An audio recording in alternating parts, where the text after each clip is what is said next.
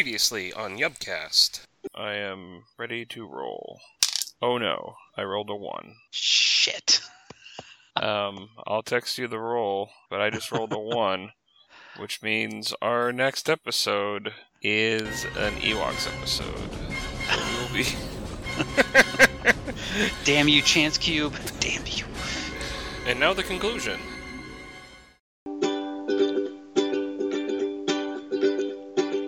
Yum nub, each out the yum nub. A Tommy toppy chicken, gonna fluffing on. Hello and welcome to Yubcast, your Star Wars cartoon podcast. My name's Jamie and I'm choking on my aspirations. And my name is Matt, and there are never more than 12 episodes of Ewoks per season. Very nice, very timely. Not like uh, us releasing this, which um, uh, it's funny. We actually recorded this one back in 2018. Did we even know Andor was going to be a thing back then? We did. Um, or it was announced in 2018. Andor was announced four years before its release. And that's when it was it was the very first Star Wars live action thing that was announced. Um, and I don't know the sixth one that was released. I don't know. But yeah, Would have no idea back back then that it was probably going to be the best Star Wars that Disney has put out. yeah, not not a very controversial statement, honestly. But uh, it's we're yeah. So we should probably get into it. Um, we are just give a quick quick summary of what we're doing since we haven't recorded in a couple weeks just due to my bullshit schedule and camping and stuff. But um, my bullshit schedule and, and your camping, I should say. But um, this week we're in the last episode. I rolled a one on the d20. So this week we're doing an Ewoks episode but it's also early November, and so we're in the swing of Andor. Mm-hmm. Um, this will obviously be posted several weeks later, but we're in the swing of Andor right now. So that explains my quote and our discussion of Andor at the top.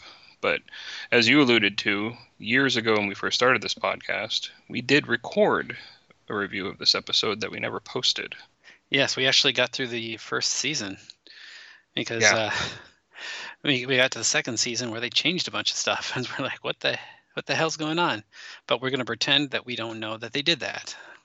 Right, and I don't remember recording those episodes, and so it's all new to me. Um, I know you said you went back and actually found the original audio and, and took some stuff from it, but Yeah, it's, Um, it's actually in the Google Drive.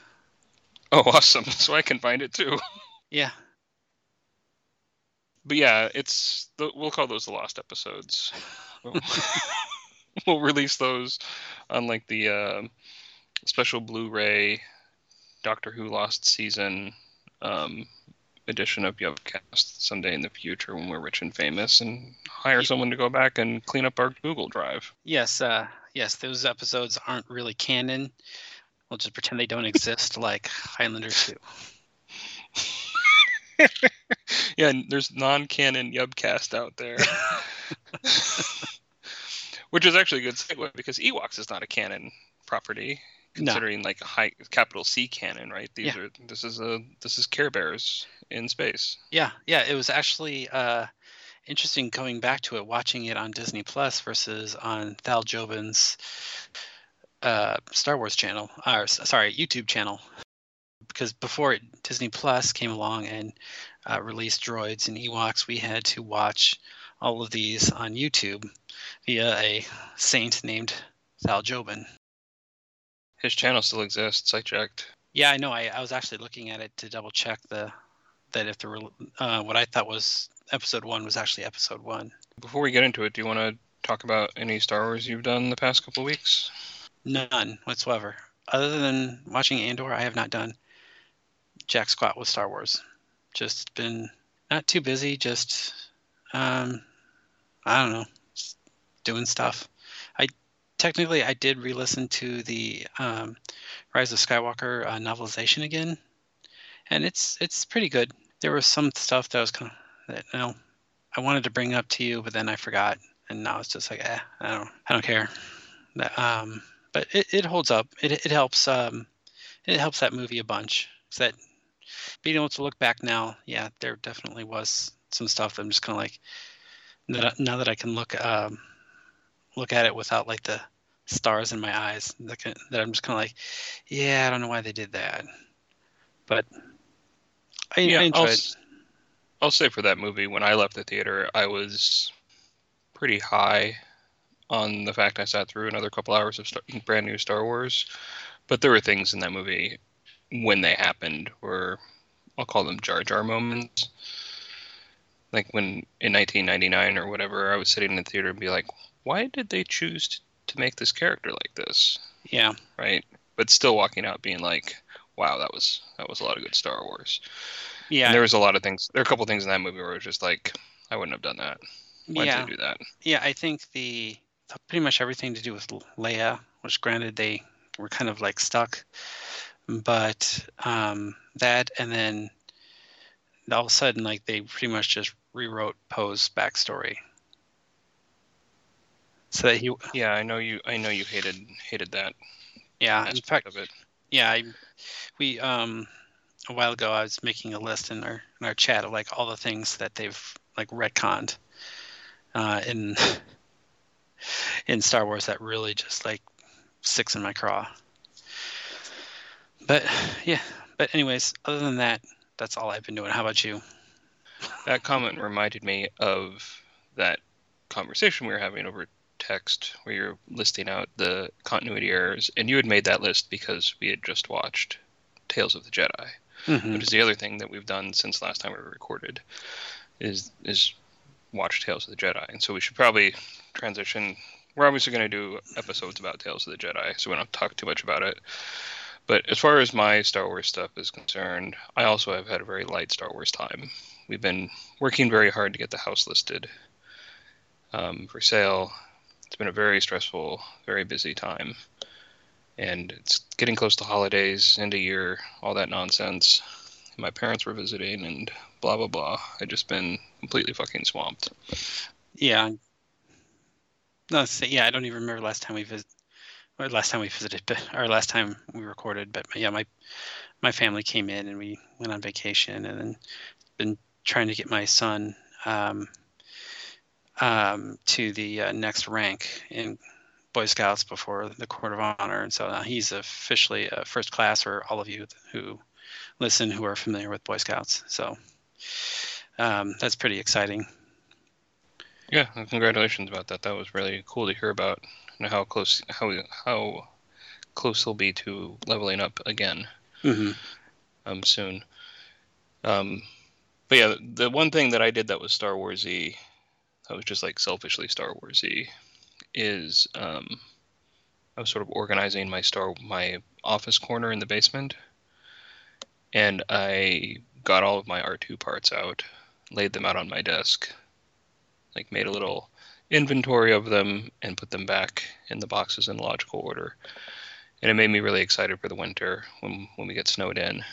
It's like I'm going to start wiring R2, and I brought all my tools over that I bought for R2 because I still have a bunch of tools in the garage of the old house. So I went over and I got all my tools, not just for R2, but all of like the hand tools I have there. Brought them over to the house and then reorganized the tools. So I have all my R2 tools in my desk area, and so I'm really looking forward to doing some work on my one-to-one replica of R2 this this winter. Yeah, put a uh, snow uh, put a snow shovel on him and uh, send him out there when it uh, when it gets really bad. Yeah, that's a good idea. Put a flamethrower on him. It'll be faster. and you can probably actually wire that. It's probably not strong enough. probably not strong enough to push snow around. be one of those great, great moments where like the police show up just to just to see it, not to write you a ticket. so Halloween, um, I don't know if I told you this story, but I may or may not take this out of the episode. But around Halloween, my mother was in town, and um, I don't get to see her very often. And there was a there's a neighborhood event called Hops Hop. It's basically a beer crawl from backyard to backyard, and half a dozen houses sign up, and like 50 neighborhood people go backyard to backyard drinking beer provided by the host house.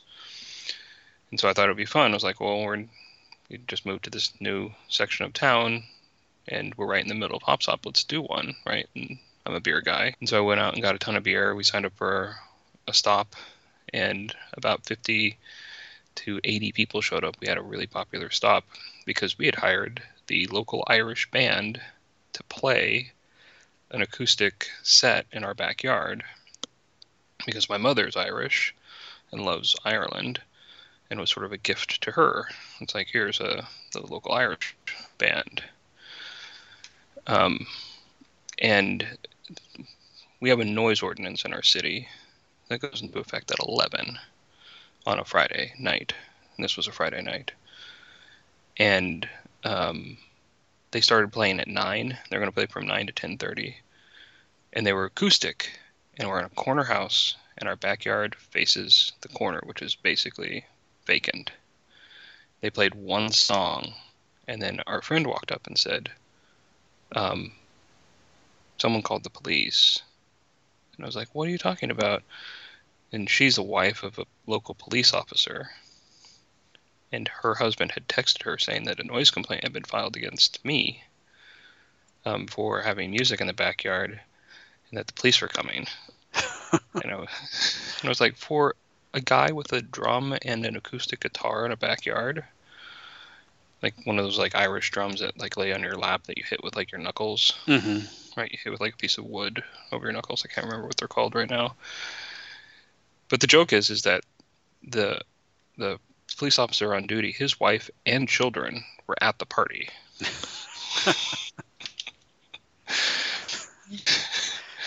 and so and so he shows up. So he shows up and he's, he's he walks into the backyard and he's like all all in his gear. He's all like geared up. The back gate is just wide open and there's maybe 60 people in the backyard. There's a fire pit happening and very quiet music. And he walks around and he says, I can't hear it from the street. And he leaves after he says hi to his wife. And the band, the drummer in the band is one of his best friends. Um, it's about as good as it could have gone for me, you know? Yeah. And I, I I'm a, I'm friends with this guy too. Like we go hiking all the time, and our kids are really our kids are basically best friends. We went hiking today out in um, Fort Washington, um, and I was texting with him right before we started recording because there's because of the incident we're talking about earlier Mhm. that I will I will delete any mention to that. But uh, yeah, so this guy shows up, but it turns out the noise complaint wasn't against us. There was a second party on that block because when he left, he got in his squad car and he was driving up the street, and there were like a bunch of kids at an apartment complex at the end of the block with like a huge sound system in the parking lot, blasting music. And he's like, "Oh," he's like, "They said corner of whatever my street is." And he knew that the party was happening and that we live on the corner, that there was a noise complaint, and he assumed it was our house but it was it was the house on the other corner. So anyway, Yeah, like um last oh, it must have been last last Halloween. Um my um my wife's former neighborhood bestie who who went insane because of COVID. Um uh, like her neighbors like decided like have their um their band play uh Halloween. And that just like drove her up the fucking wall. It's like we we were pretty close. We couldn't hear them, but just the the the idea that these people ha- would have the nerve to have their garage band play loudly during Halloween, it was just kind of like, uh, it was kind of cathartic and nice, just because it's just like, because she's gone full bananas QAnon, that she would just get like her feathers ruffled by people having fun. was she one of the ones who went crazy because of COVID? Yeah. Yeah. I, I think she always had a little something going on, and then COVID just gave her the excuse to uh, to go full full. Uh, Full bullshit crazy, batshit crazy. All right. well, that's a fun. That's a bunch of fun an- anecdotes. So, if you're ever in my neighborhood, which I won't tell you what it is, dear listener, around Halloween, you can come to Hop Stop at my house if you can figure out where to get there and get a free beer. um, we'll have an Irish band, maybe. All right. Do you want to move on? No, but yeah. No. All right. So as we discussed at the beginning of the recording, um, we're doing we're, we're doing our Clone Wars review episodes, but at the end of every episode, to make it to gamify it, I roll a d20, and last time I rolled a one. Whenever we roll, roll a one, we have to go back and review an Ewoks episode that we actually recorded a long time ago but never published. Um, so that's where we're at. So we started at the very beginning. We recorded season one, episode one, um, "The Cries of the Trees," which originally aired in September seventh, uh, nineteen eighty-seven. Sorry, nineteen eighty-five. September seventh, nineteen eighty-five.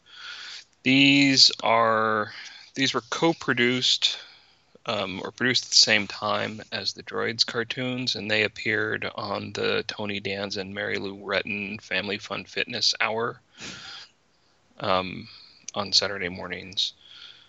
Um, I used to have that clip someplace. Damn, do I still have it? Probably. I can drop it in later. Welcome to the ABC Saturday Sneak Peek and Fun Fit Test. And here's your host, former Golden Glover and star of Who's the Boss, Mr. Tony Danza. Tony Danza, is he one of those um, people who's kind of uh, washed up a little bit so they've gone kind of full right wing crazy? Probably. I was, that's a good bet. Um, like a Dean Cain sort of Yeah. Kevin Sorbo. Hey, now let's let's not insult Tony. Anyway, these were made at the same time as Droids by a animation studio called Nelvana. We talked about Nelvana a little bit in our Tartakovsky review because he he named one of the planets after Nelvana um, as a nod to these original cartoons. Nelvana is this Canadian animation company. This was an early project for them. We discussed a lot of Nelvana's inner workings in our first season where we covered droids and in our interview with Paul Chato, who is an actor. In today's episode, he plays Paploo. Yeah, um, the um, which led us to the the one the one one of the um, voice actors um, uh, hating us for I guess for um, for shitting on Nirvana. for making fun of Nirvana, right? Um, yeah. So that that's that's our that's our villain origin story. um, so this this episode was written by um, Paul Dini and directed by Raymond um, J. Fliss. And I just thought at the very very top we can talk about these two guys before instead of any actors. Paul Dini is um, a very eclectic writer and producer of cartoons. He wrote on Droids and Ewoks, but he also wrote on Pound Puppies, the original Transformers, Jim, Smurfs. He wrote for Garbage Pail Kids. Wait, was there a Garbage Pail Kids cartoon? There was. Whoa. Okay. I only know about the movie, and I didn't see the movie, but it looked weird. I didn't know about the movie. Okay. There's a movie? Yeah. I only knew about the cards. Oh yeah. Okay. Maybe maybe we should if we if we ever start a Patreon, we'll we'll do bonus episodes where we where we review things like Garbage Pail Kid movie. Anyway, Paul Dini's career continues, just hitting all of these cultural touchstones of the '80s until he gets to the early '90s when he wrote Batman the Animated Series. He was the chief writer for the Warner Brothers Batman the Animated Series. Um, this was basically my Batman um, when I was a kid. I don't know if um, you watched this series or not. Um, on and off. Yeah, so I watched this with my brother, with my oldest younger brother, and he and I loved it, and it was it was just incredible. Like I I had I had seen the Adam West Batman because I was raised by television. I'm a latchkey kid who watched probably ten hours of television a day. Um, mild exaggeration. Um, and I'd watched all of like TV Land, TV like every episode of I Love Lucy, every episode of MASH, every episode of F Troop, like Monsters, Addams Family, Batman, anything that was on TV, I would watch. And I, I was really systematic about it. And like the way my memory works, I remember all of this shit with pretty high fidelity. And so I could, like, I can sit down and watch an episode of Addams Family today and tell you what the plot is, right? Just from watching a couple seconds of it. So I watched all of this obsessively. I loved this show. And um, not to bring it down, but Kevin Conroy died a couple days ago to, to really focus in on when this recording is taking place, and he was the actor who played Batman um, in the animated series. So Paul Dini, once he landed on Batman, this became his career. Like he wrote for Batman for the rest of his life. He's still alive, but I think he's mostly retired at this point. Um, and uh, he did write on because it's a Warner Brothers property. He ended up writing for Animaniacs and Freakazoid and a few other Animaniacs style, Looney Tunes style things like Tiny Toons. But really, his credits post Batman are 90% Batman related. So good for him. It's a wonderful series. I highly recommend it. It's up there with Gargoyles to me as far as like the quality of an animated series goes. Um, the director Raymond, do you have any comments about Paul or his work? No, no, I don't. I'm. Um, Is that you texting me? yeah, I just sent Okay. you the trailer to, uh, or the IMDb page, the IMDb page with the trailer for the Garbage Pail Kids movie. because Because you hate me? because I can't let you sleep soundly at night. Because after seeing this, good good luck getting to sleep. Do you want to stop the show and watch it right now? And Mackenzie Astin. Hold on. All right. Now on Blu-ray. Ooh.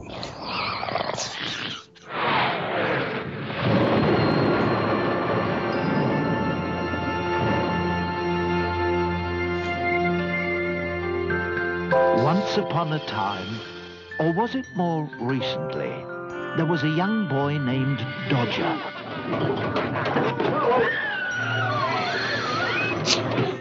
He was the sort of child who was always left out of things. He, he dresses like Michael Jackson. That's why.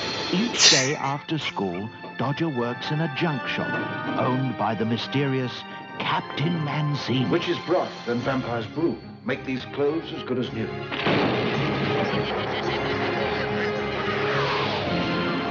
Dodger has never had a family or a friend he could call his own. Until now.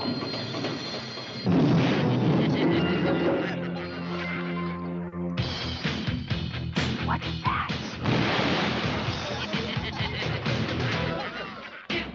They came out to help us. Meet the garbage pail kid. Starring Nat Nurse, Windy Winston, Messy Tessie, Give him a chance, Tangerine. You'll like it. Allie Gator, Oh. Valerie Vomit, Okay, basically, I, I, I can't watch anymore because people are going to tune out. But basically, alligator is like, um, let's just say doing something that would be problematic in today's environment.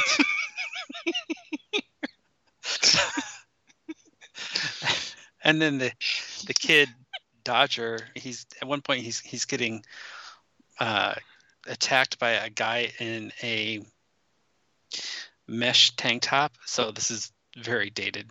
I mean, it's all dated, but it's just like, you can just you get the idea of how bad this is. It's surprisingly got 2.6 on IMDb. Out of ten.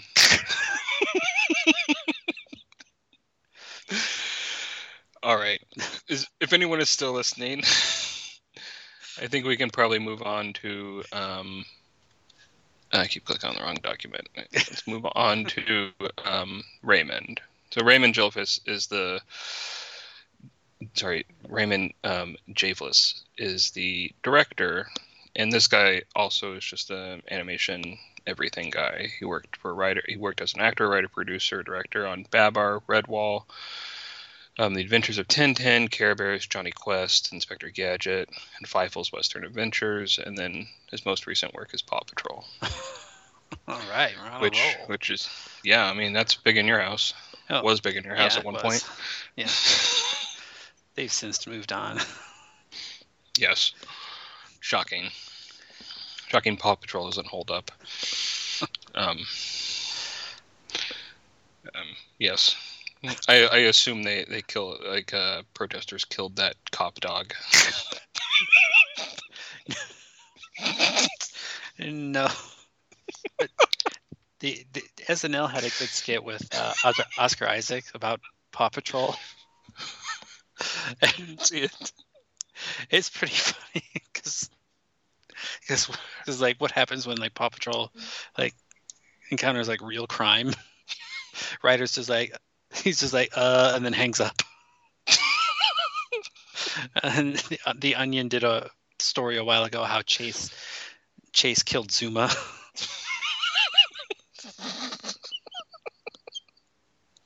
Wait, is the cop is the cop dog called Chase? yes, Oh, and Zuma is the brown Labrador Retriever. shit. Oh, all right. we gotta we gotta get to this show. Yes, we have our own dick and fart jokes to make. We can't rely on other people's humor. We're not Yeah. we're not hacks. If we're uh yeah yeah we are. If we're flagging, if we start flagging and no one's laughing, we're not making each other laugh. Just play that trailer again.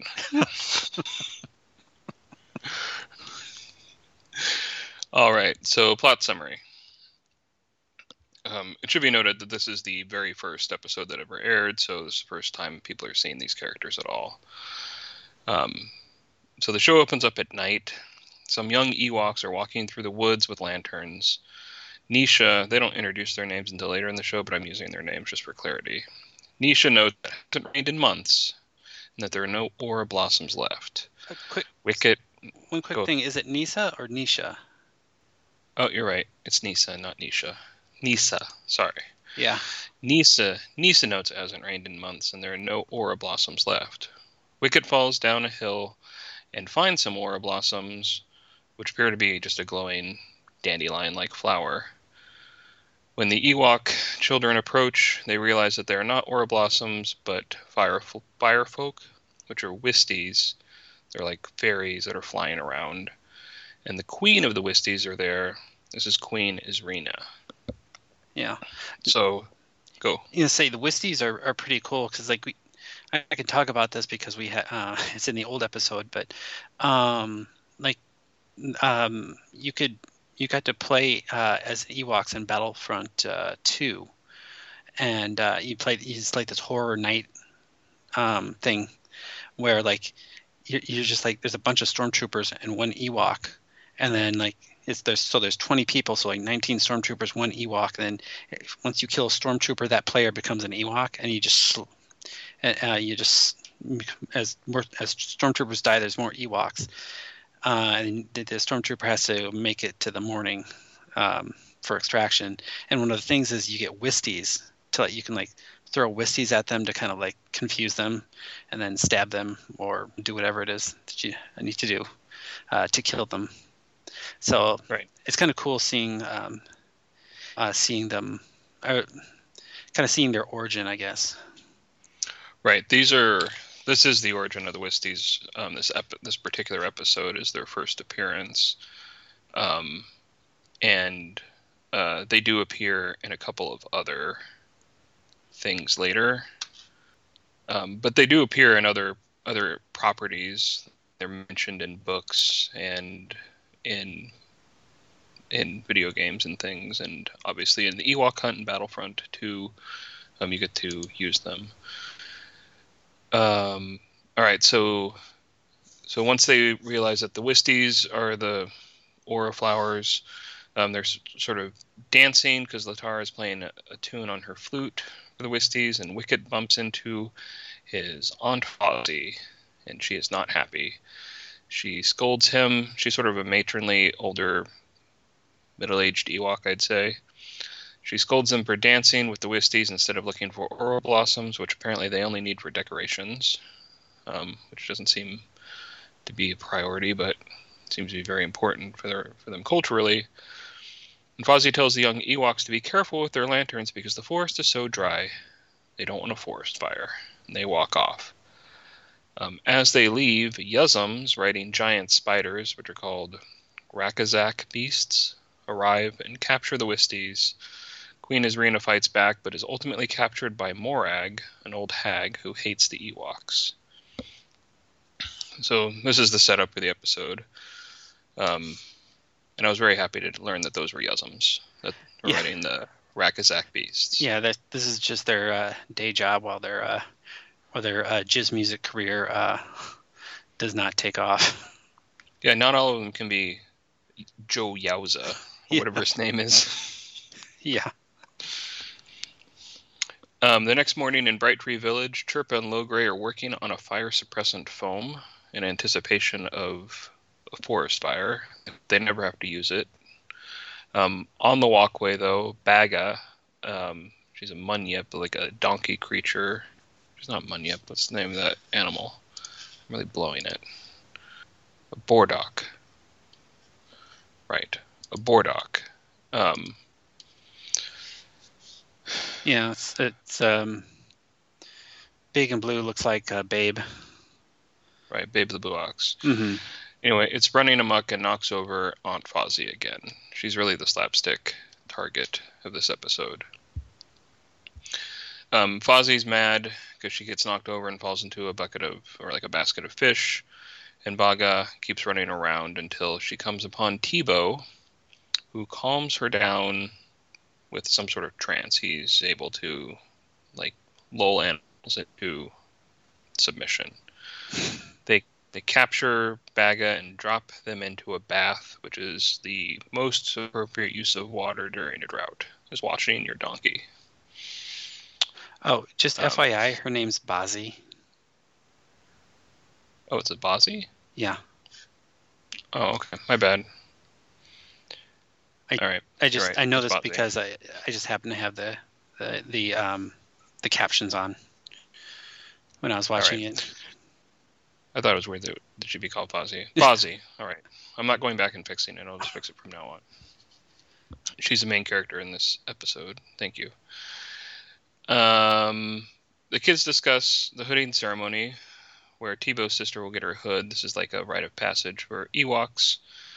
Um, to pass time before the ceremony, Paploo suggests that they play Drop the Sack, which is a forbidden game. They don't explain what Drop the Sack is at this point. Yeah, it could be anything. sounds very homoerotic, like grab ass. Right. It it could definitely be teabagging. right. Um, this is a this is a scene just full of peer pressure, and it com- peer pressure completely prevails here. Um, and the Ewok kids go off, at least the boys go off to play this game after they accidentally dump the bath water on Aunt Fozzie.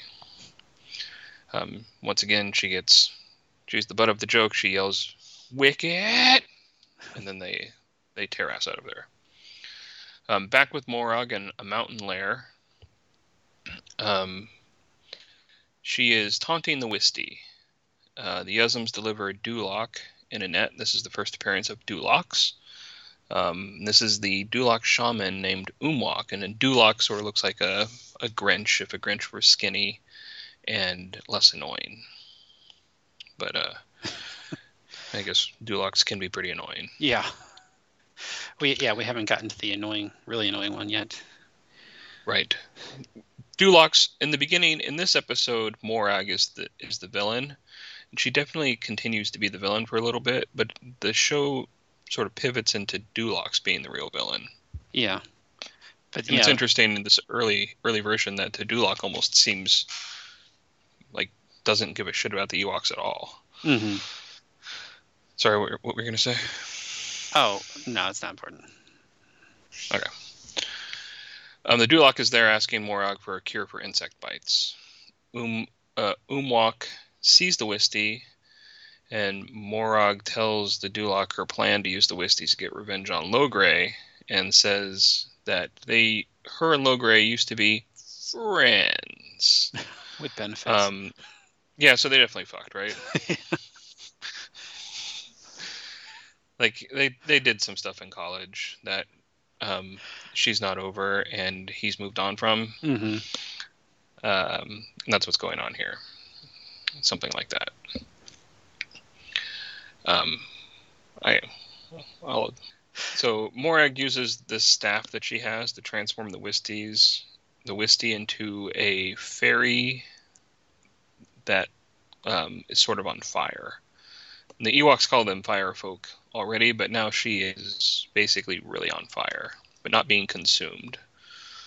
Um, so we cut back to the Ewoks, and Teebo, Wicket, and Paploo are playing Drop the Sack. And Teebo, here's the game. Teebo is wearing a shield with like a target painted on it, and it's basically he's wearing it like a backpack, and he's running around. And Paploo and Wicket are up in a tree, and they're dropping sacks of mud, trying to hit Teebo as he runs around. I don't know if there's additional rules or not, but uh, um, that's that's what we see in the game. Um, I actually sort of like this game. I think it's fun. Yeah, it looks fun. It's like a water balloon fight. hmm What do you think of this game? Oh, and I was I, um as a kid, I didn't really play a lot of games where um ended up like harming my friends, and so I wouldn't. But I could I could see how other people would enjoy it. Yeah, I mean he's wearing a shield, right? So it's, it's, it's like basically a turtle shell, right? And you're trying to hit hit the turtle shell. I can see this being a game a kid would play. This is sort of one of the things. This is one of the things that you get with with a show like this, though, right? Like, but, you don't see Ewok. What was that? but why would they forbid it if it's if if it's so? I'm betting it's really not safe. You drop some mud on their head, misses the shield completely. I mean, I, I sort of this is sort of like the Ewok version of lawn darts. Right? sure, someone can get hurt, but like, yeah, like you should follow the rules, right? You should play a game. You should play games that people don't get hurt. We'll just ignore that football exists for the purposes of this conversation Yeah.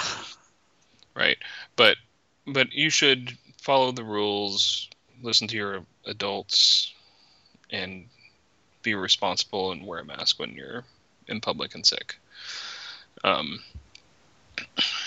if, if that's the recommendation in your area like there's there's reasons to be safe right Mhm.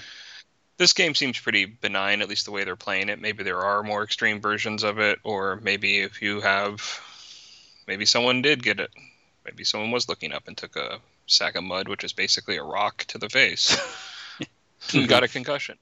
But my point is, is like when you have a show about Ewoks and you see something mundane that they're doing, it's telling you from like an anthropology point of view about their culture, right? And you learn a ton of Ewok culture even in this 20 minute episode. We have this hooding ceremony. You learn about soul trees. You learn about like these recreational activities they have, like drop the sack, and that they're gathering garlands to decorate for this religious ceremony. I, I, this is what we don't get a ton of this in this show because it's for kids, but it feels like good writing Mhm. to have to inter- introduce this recreational activity for them. And then, and yet the stakes feel artificial, right? Because they're like, we're not allowed to play drop the sack. Okay, let's go play. Um, so Wicket throws a sack, and it hits um, Aunt Bozzie again because she is always in the way. This episode, um, they try to lie their way out of it. More accurately, Paploo tries to lie his way out of it, but Chirpa figures out that the airplane dropped the sack, um, and now they're all in trouble. I, I just want to stop right there, and I, this is something I didn't notice before on the first uh, watch through, is that how uh, all the um, I the um, the male Ewoks all have facial hair that um, that uh, like Chief Chirpa has kind of like the big. Oh, he's got like the he's got like the Civil War general beard, where it's just like he's got the mutton chops that go up to the beard, and then but there's no chin, kind of like a Wolverine sort of thing, and like Right. um, I think Paploo has like a big um. No, it's not Paploo that is it. Paploo that has the big mustache, or has he had like the Yeah, big? he has a he has a big mustache, like a big white mustache. He look, makes him look way older. hmm Then there's there's another one who's like the darker colored one who's got the big black beard, and then like um um sorry, Logray has like big like wise like Fu Manchu kind of mustache. Right. Um, You you're you know don't sound so thrilled by this. Uh, no, no, I'm, I'm trying to I'm trying to figure out who the name of that that black that darker dark brown Ewok is, and I can't find him in the I can't find him in the cast list. Sorry. I mean, I think I think the the facial hair on Paploo makes him look way older, honestly, and I think he's supposed to be like a young adult or maybe like a older teenager. But he he looks very old because of his facial hair. But Wicket doesn't have facial hair, right?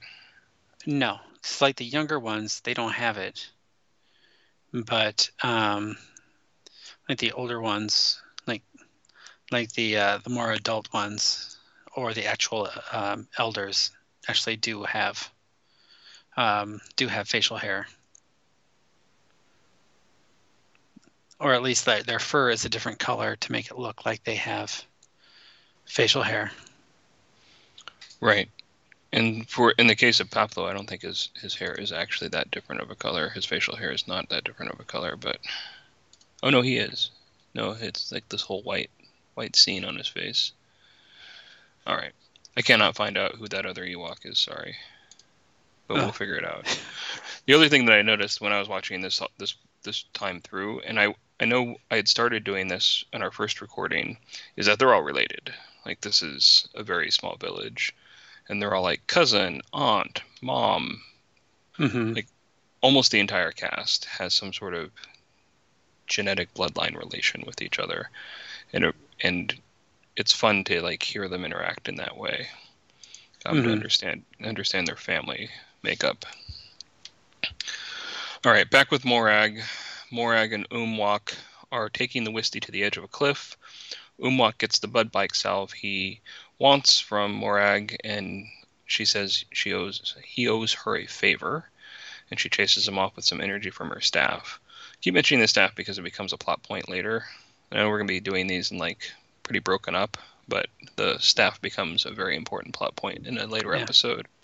Oh, I apologize. That is We- Weechi, who's we were- we were Weechi. Speaking of uh, um, Wicket's older brother. That's right. It's Wicket's brother. Um, right, and they're in the. He takes them out to their exile station that we're going to get to in a second.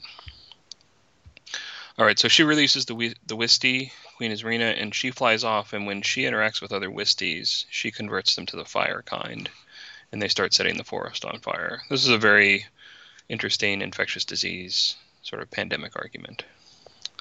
Not to turn it into work. Um, the Ewoks are getting punished. The the boy Ewoks are getting punished for playing the game and then lying about it. And while they're sweeping the forest floor to prevent forest fires, um, that is a reference. We to see a they're they're raking the forest. Yeah, they're raking the forest to prevent forest fires. Wicket's broom bursts into flames, um, and then sets the forest fire or forest floor on fire. Um, Chirpa and Logray show up and put the fire out. Um, the boys were unable to, and then the adults assume that the boys started the fire. They swear they did not start the fire. It's been always burning since the world's been turning. Solid. yeah, Came around, came out right around the same time too, probably. yeah. This is it's a very timely reference. Um, they were sent to an outpost for a punishment, so they're sent to basically an a, out a forest fire outlook post. While there, Wicket has a dream, and the other Ewoks have the same dream. Um, it's very shot in a very cool way, where it's basically red shifted and sort of blurry, Yeah, I mean, more blurry than the other sections. was it a dream or are they just really tripping balls? Yeah, they they got some bad mushrooms from the forest floor. Um, but what they see, they have a vision of trees erupting from the ground and crying and screaming, and the trees grab them, a la Wizard of Oz, and they're holding the Ewoks, then everybody falls down. Everyone's jolted awake. They all claim they had the same dream and know that the trees are in pain. Teebo looks out the window and sees the forest fire and hears the trees screaming, which I assume is just the sound of the, the forest burning. Um, so now the forest is burning, and the Ewoks at the outpost head toward the village. They head to a tent where Weechi is, and they see that they see a Wisty break in through the tent, and, but it's on fire. Wicket puts the Wisty out by spraying her with water, and this is Queen Izrina, and they figure out what happened, and they head to the village to warn everybody. Um, so apparently, the way to cure this Wisty is to get it, get them wet. Yeah. So pretty easy solution. So, but they figured it out. Yeah, little did they know that wasn't actually water. That was uh, Weechi's bucket that he pees into at night. Oh, they were gonna say it was like hooch, and they like spray it, and she explodes. Like Weechi, what was that? it's like my sunberry gin. it's my sunberry brandy.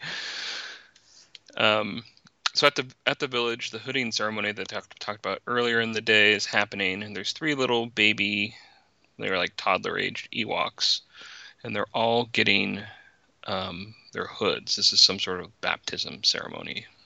Um, and they're talking about how Ewoks and trees live together and protect each other. They discuss the existence of life trees, which is when an Ewok is born, a tree is planted um, to commemorate the birth of that Ewok, and it becomes the Ewok's connection to the forest and the moon to cultivate and care for that tree. Um, the younglings put on their hoods. Just then, Wicket, Teebo, and Weechi show up, and Paploo show up with the news that the forest is burning. The boys are chastised by the elders for interrupting the ceremony. But they have the Wisty Queen with them, and the Wisty Queen tells them that it's true and that Morag was behind it. And um, Logray try, tries to hide his boner, and and says Morag's a real a real bitch.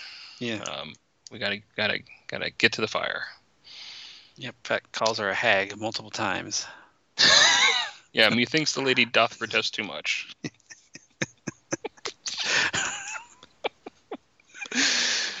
the young Ewoks um, are scared for the trees, and there's sort of a throwaway comment that the trees always speak to the young.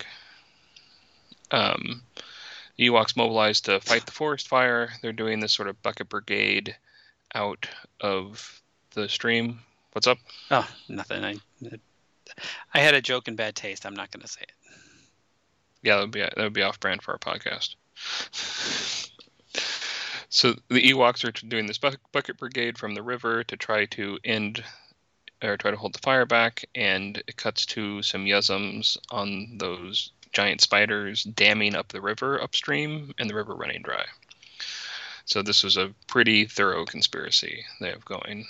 Um, Logray shows up with his fire suppressant foam, and they wheel out a catapult to distribute the foam. I love this little detail here. Um, they start shooting these little packets of foam everywhere, and it's working. Um, I actually have this toy, this catapult toy, um, for the Ewoks. Um, it's it's a fun little fun little thing. It really does like flick, flick these little rubber boulders everywhere. Um, anyway, Morag sees them doing this because she's sort of observing everything happening from her perch in the mountains, and she uses like a wind to redirect some Wisties down to destroy the catapult. Um, Wicket uses the foam to extinguish the whist- Wisties and turn them back into the regular Wisties, but the catapult is destroyed. So now they don't have a way to distribute the foam to fight the fire. So Wicket suggests that they use their gliders, um, which was in the movie. The Ewoks have hang gliders. Um, the the adults don't think this is a good idea because the wind is too strong, Queen Izrina says that the Wisties can help guide them through, um, find them safe paths through the wind. So Wicket and the kids drop foam from their gliders in the very high stakes game of drop the sack. Yeah, which this is funny. This is, I guess, this goes back to uh, pretty much like Star Trek, or pretty much some things in Star Wars, or pretty much anything. It's just like, don't they have like probably like like a whole army um, of like um, uh, Ewok warriors, and probably like some Ewok warriors who are very good at uh, at um, using their gliders and dropping things why wouldn't they use them instead of like children? Because it's, they've established that it's highly dangerous. So why isn't the Ewok Air Corps uh, volunteering? Where instead, why are they Right. sending out the kids? Right. So the the portrayal of these characters, I'd put them at around like human age seven, seven, eight, something like that, because they're sort of independent, but they're not. Right. They're old enough to have chores and responsibilities, but they're not old enough to do anything too important. Right. Mm, I'd, I'd, say like I'd say I'd say more like twelve or thirteen. you put them that high. Mm-hmm. Okay. Yeah, having having worked in scouts for a while, they're still pretty. Kids are they're starting to get wanting more responsibility, but they are still playing stupid games and getting into trouble constantly, still acting like dumbasses, um, even at that age. Not, I mean, not all of them, but there's they still are. So I could I could see them as being like preteens. Sure. We'll put them. We'll put them in like the ten to thirteen range. Mm-hmm. right? You would never ever ask a child that age to do something as important as control a forest fire. Yeah, no, You wouldn't you wouldn't put them in charge of a campfire. Right? Yeah. That is that is not a responsibility for a child. Well, but you're right. Yeah, not without like an adult supervision. I mean, because my son knows how to, my, um, and not my daughter quite yet, but like my son knows how to to start a uh, start a fire and manage a fire, but they're not. They're supposed to be an adult present. So why? It's and it's just a plot, but it's like why does Captain Kirk and then the first officer always beam down to an unknown planet?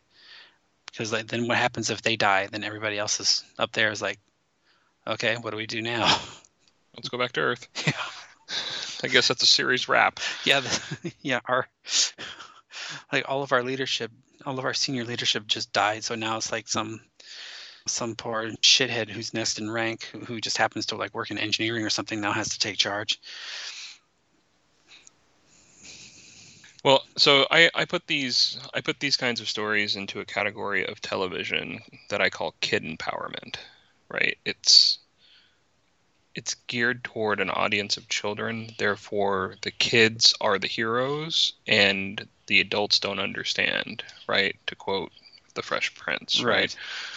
Right. This is like this is the moral of it, right? It's like don't worry about drop the sack kids because there's a reason for it right and and you'll save the day one day and it's a good story for a kid but yeah from a plot point of view you would never do it even in a pre-industrial society where specialization isn't really a thing you would never send a child to do this job yeah yeah I, I could just see the if it went horribly wrong the uh how much trouble you know Logray and Chirpa would be in. They'd be uh they'd be um they'd be on a gallows. Like you sent children to fight the um right. Or they would make up some story about how the children really wanted to. Yeah. All right, so Wicket and the kids drop the foam from the gliders. They start to get ahead of the fire. Bozzie is not impressed. And then she learns that the fire has turned toward the soul trees and they have to stop the fire. And now she gets very upset.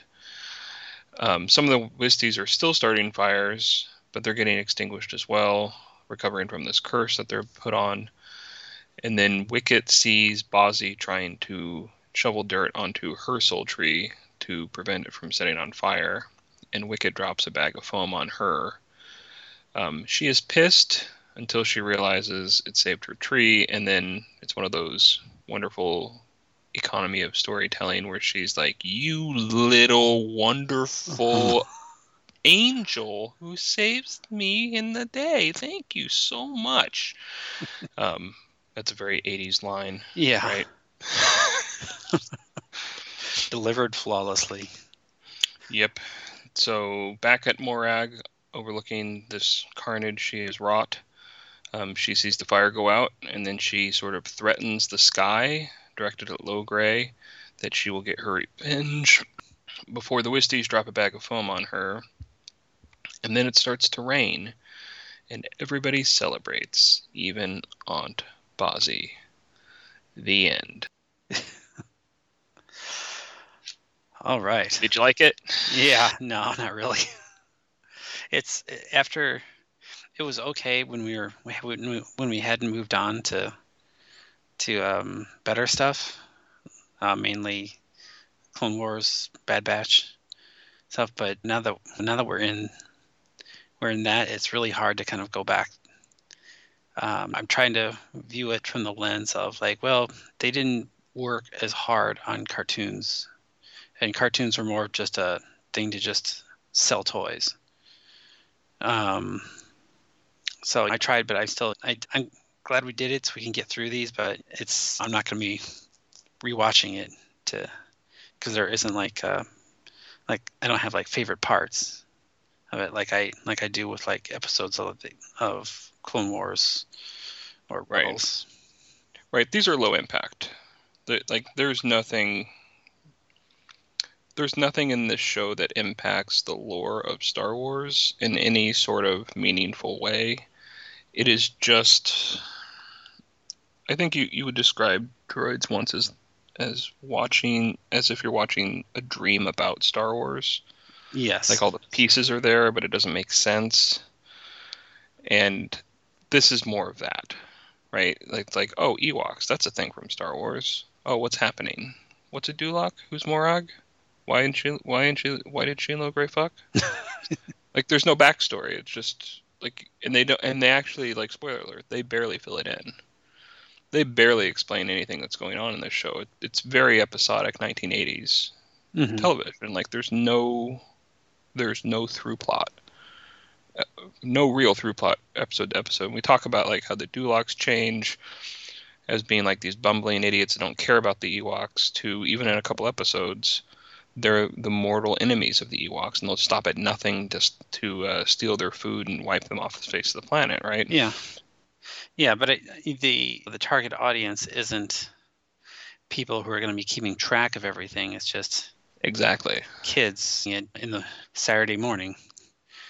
They're they're not going to notice that uh, Latara completely changed is in the second season to where she just she talks like a um, somebody uh, like a like a like a, a loose woman in a speakeasy from the twenties who's super boy crazy. Right. Um, yeah. So from that point of view, I, I would 100% agree that that this thing is is not as impactful as other Star Wars animation. It's not as enjoyable to watch, and it is um, a very strange property. Uh, I did go back not too long ago, maybe a couple months at this point, and rewatch the first arc of Droids, which did have continuity, um, at least episode continuity for short arcs.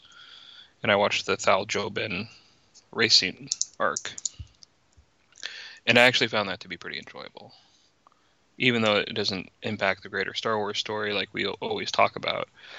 It was a well written and well put together thing for what it was. The animation suffered, obviously, from the money time and style because these are hand drawn acetate cells. I have a whole pile of them Mm-hmm. in a file folder. Um, they're hand drawn, hand painted, and so this is a very expensive kind of animation to make. Um, and if they could cut corners, they would, meaning reuse cells, um, repaint cells. They would definitely do it. Yeah. Um, and they do it all the time in these shows.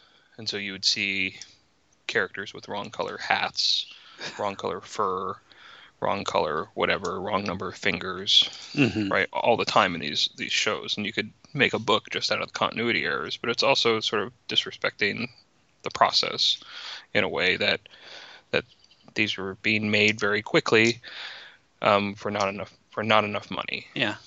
There. what they were Um.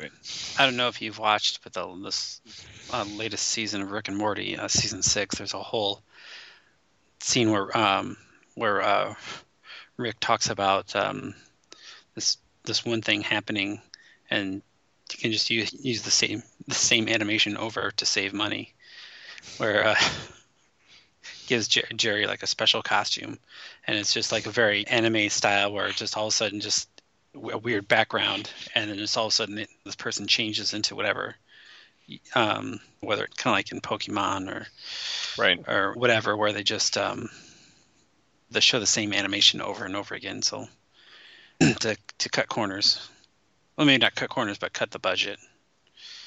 It's a joke. It's a joke in the Itchy and Scratchy episode of The Simpsons, right? Where they're walking down the hot the halls of the Itchy and Scratchy studios, and the and the background is repeating, and and and Meyer is explaining that they save money by reusing backgrounds in cartoons over and over and over again, and they walk by the same cleaning lady three times, right? It's it's it's a it's a standard joke hmm but th- that this is the era of animation you're in, right?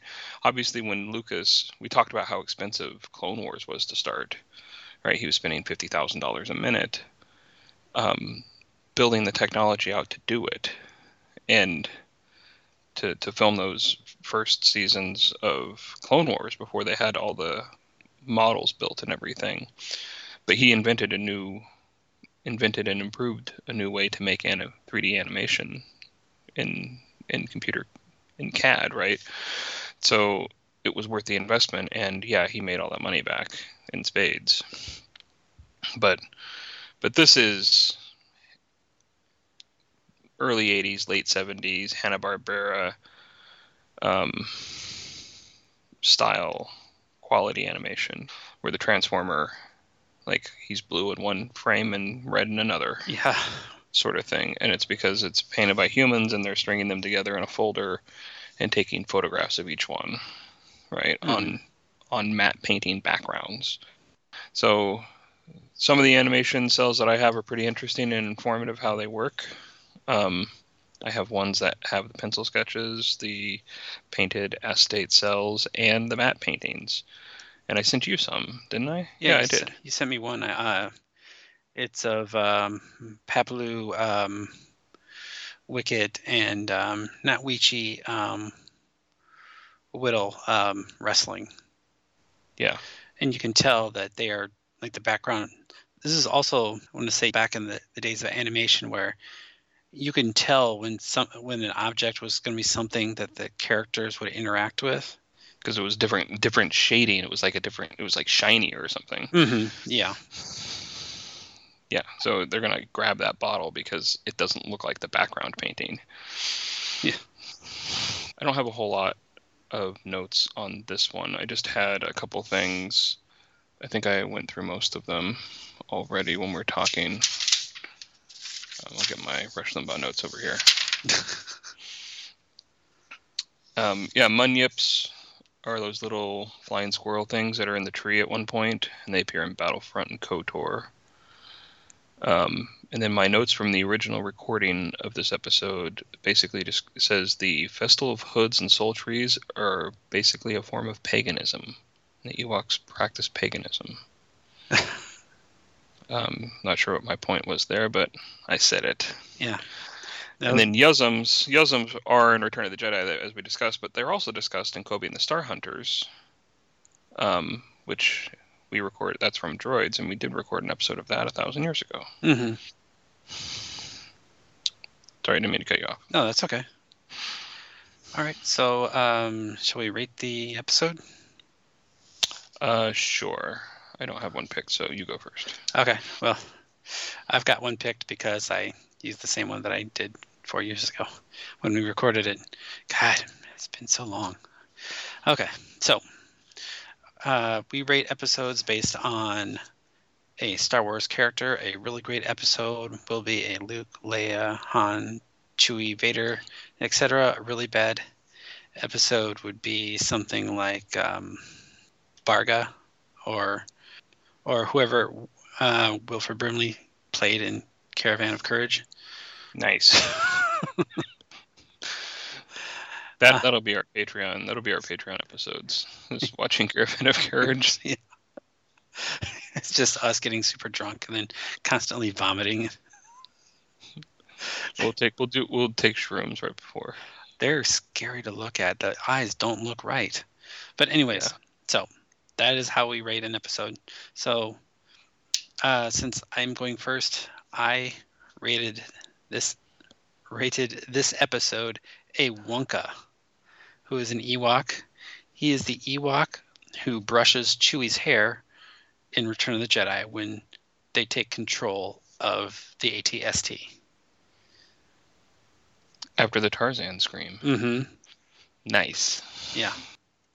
Because it's this is like, is this kind of, he's there, it's kind of funny, but it's just like, eh, I forget about him a few minutes later. Because like, once um, once Chewie reveals himself to Han, like I no longer care about him. I don't care a lot about any of those Ewoks that were in there with Chewie. Um, okay, that's a good pick. Um, I'm also going to pick an Ewok, and I'm going to pick um, Chukha-Trok because I like the name. Um, but that is the one of the characters from Caravan of Courage, an Ewok adventure, who goes on the quest. Um, and he is one of the warriors. And I picked him because, um, much like this episode and series, he is an unknown character with no backstory, no explanation of what he's doing. And if you don't know about him, that's fine. If you know about him, that's also fine. It's just this episode is I don't know, I'm sort of of two minds. If you want to introduce a crappy kids Care Bears in space sort of thing, it's fine, right? It's not any worse in my opinion than any episode of the Smurfs. But if you want to hold it to a standard of it being part of like the Star Wars universe, it just none of this makes sense to it and it's fine. It's it's like it's like a Visions episode or um, a weird comic book from the dark times where it's like, oh, like, or it's the gu- the Gubrious mo- moat, right? It's a flea on Salacious Crumb's head that thinks he has the Force. You know, it doesn't have to. It doesn't all have to be perfect and make sense and be good. It's entertaining Star Wars and it exists, and it's from it's from a time period where they had no idea what they're going to do next, right? Mm-hmm. So they're testing the waters here, and it didn't last. They, these these shows did not last. Um, but it's part of the, the part of the history of it. So I really appreciate it for that. So Chuck the Truck, the Chuck. Ewok. Chuck, like Chuck the truck. Yeah, it's Chuck Ha Trock. So C H U K H A T R O K. Chuck Ha Truck. So yeah. Since I mispronounced Bozzie a thousand times, I fig- figured I'd pick the worst pronunciation for an Ewok. Oh, oh wait, I just came across it. That is a funky name. Yeah, he's the one with like the with like the thing on his like the sticks on his chest like armor. Oh, oh, oh yeah, I know who he is. He, oh my God, he's one of the screwy-looking, scary ones. Yeah, he's got like dead eyes. Yeah. Holy crap. He does appear in a later episode of Ewoks the cartoon too. Yeah, he, He's sort of sort of a weirdo. yeah, he looks um, a lot less scary and um, nightmare, nightmare fuel than he does in in, in the Caravan of Courage. Yeah. Yeah, the for there's a there's an I can send. Uh, I assume you're looking at a photo of him right now with the dead eyes. Yes. All right. All right. So normally at this point we would roll a 20-sided die to determine what we're going to watch next, but Tales of the Jedi came out a couple weeks ago, and I think the next few episodes we're just going to be going over that. Um, once we get through Tales of the Jedi, uh, we will return to our regularly scheduled programs or pick up Bad Batch because Bad Batch is coming out in January, which is a couple months away. Um, so we'll see if we can catch up and do Bad Batch in real time like we did last time. Um, do you have anything else, Jamie? I do not. All right, you want to play us out? All right, here we go. Thank you for downloading and listening to this episode. We would also like to thank Jordan White for the use of his cover of Yub Nub as our intro and outro music. Please refer to the show notes for photos, clips, and links from this episode. Side effects from listening to Yubcast may include dizziness, dry mouth, a sense of confusion, and decreased sex drive. Serious side effects may include speaking in Ewok, speculating the origins of prequel characters, and wondering why two grown men discuss children's cartoons on the internet.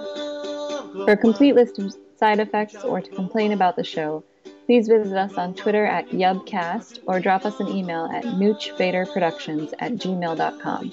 Thanks again. We will see you again next week with a new episode. Yubcast is not affiliated with Lucasfilm or the Walt Disney Company. Star Wars, its characters, and creations are the property of Lucasfilm and its parent company, the Walt Disney Company.